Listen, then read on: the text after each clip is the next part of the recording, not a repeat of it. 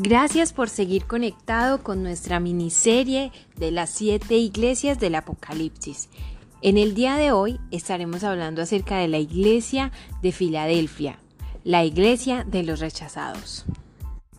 En ocasiones, todos hemos podido llegar a sentir algo de inseguridad, frustración, complejos o rechazo porque alguien no nos acepta en un círculo. Quizás te has sentido excluido o rechazado pero la iglesia en Filadelfia también vivió una temporada de rechazo.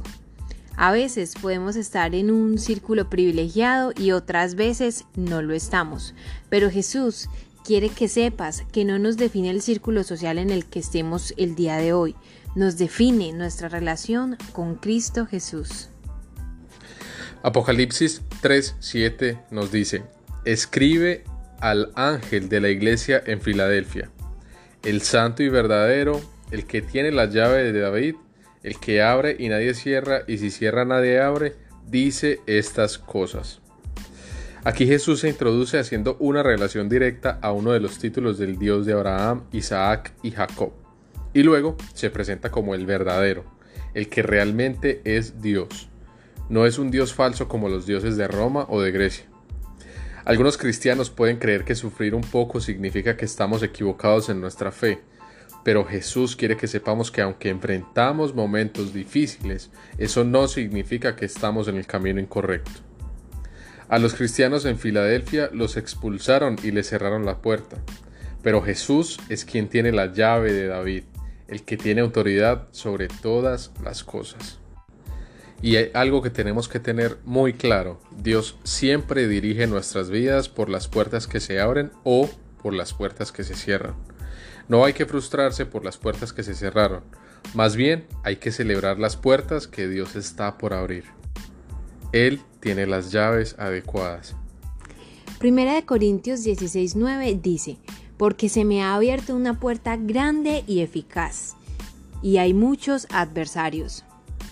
No siempre se abren las puertas más fáciles, pero Dios siempre abre las puertas más efectivas.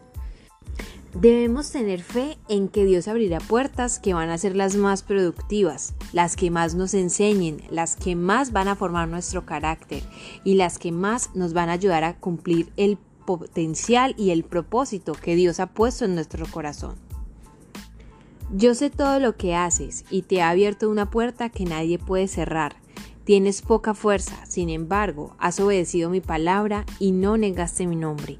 Apocalipsis 3.8. Aquí podemos identificar cuatro áreas de fidelidad que Dios usa para abrir puertas.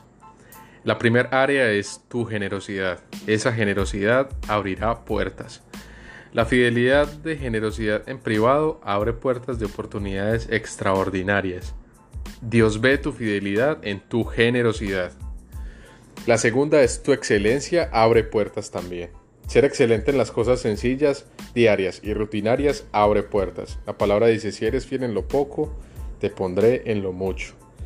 La tercera área es tu actitud y esa actitud abrirá puertas. Dios no promueve al que tiene malas actitudes, pero sí capacita al que tiene buena actitud. Y la cuarta es tu constancia. Esa constancia abrirá puertas. La constancia a lo largo del tiempo abre puertas de parte de Dios. Apocalipsis 3.9 nos dice, Mira a esos que pertenecen a la sinagoga de Satanás, esos mentirosos que dicen ser judíos y no lo son. Los obligaré a que vengan y se postren a tus pies. Ellos reconocerán que es a ti a quien amo. No nos debemos preocupar por quienes nos rechazan.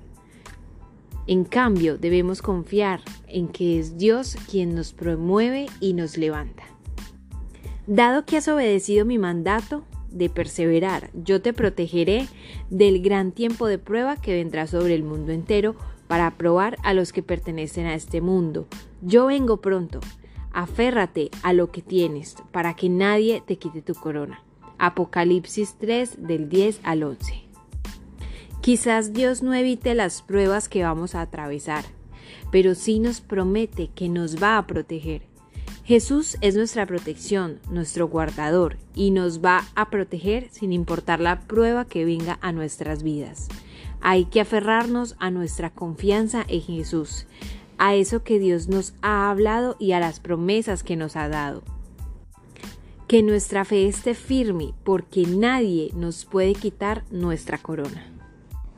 Y en el verso 13 nos dice, yo escribiré sobre ellos el nombre de mi Dios, y ellos serán ciudadanos de la ciudad de mi Dios, la nueva Jerusalén que desciende del cielo y de mi Dios, y también escribiré en ellos mi nuevo nombre. Wow, y aquí viene una promesa tan grande. Dice, el cielo vendrá y se va a casar con la tierra. La tierra y el cielo van a ser uno, así como la iglesia y Jesucristo serán uno. Así que no te sientas rechazado por esa gente que te excluyó en algún momento, sino que siéntete amado, promovido y aceptado porque estás con Jesús. Hay algo que podemos asegurarte hoy es que tu futuro es brillante en Jesús. Tu propósito se va a cumplir en Dios. Tu potencial va a alcanzar su máximo nivel en su propósito. Vas a ver cada sueño de parte de Dios para tu vida y vas a entrar en la eternidad con Cristo Jesús, porque estás siguiendo al único que tiene la llave maestra de todo en la vida. Te reto que a partir de hoy cambies tu enfoque. Ahora tu enfoque no está más en el rechazo que sufriste o que viviste en algún momento. Ahora tu enfoque va a estar en la promesa de Jesús y en la promesa de ser uno con Él. Qué glorioso día para regocijarnos con esa noticia.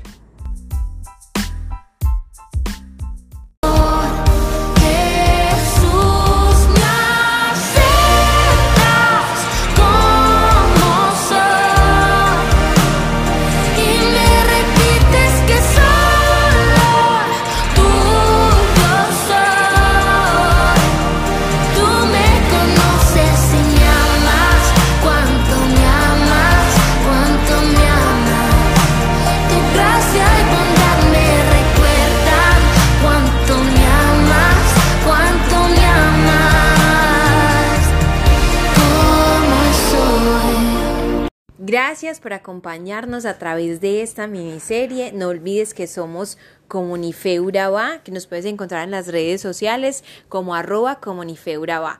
Y no quiero dejar pasar que tengo tu atención para invitarte este domingo a nuestro aniversario, así que no te lo pierdas y los esperamos a todos en Comunifeuraba. Estás en Comunife, estás en casa.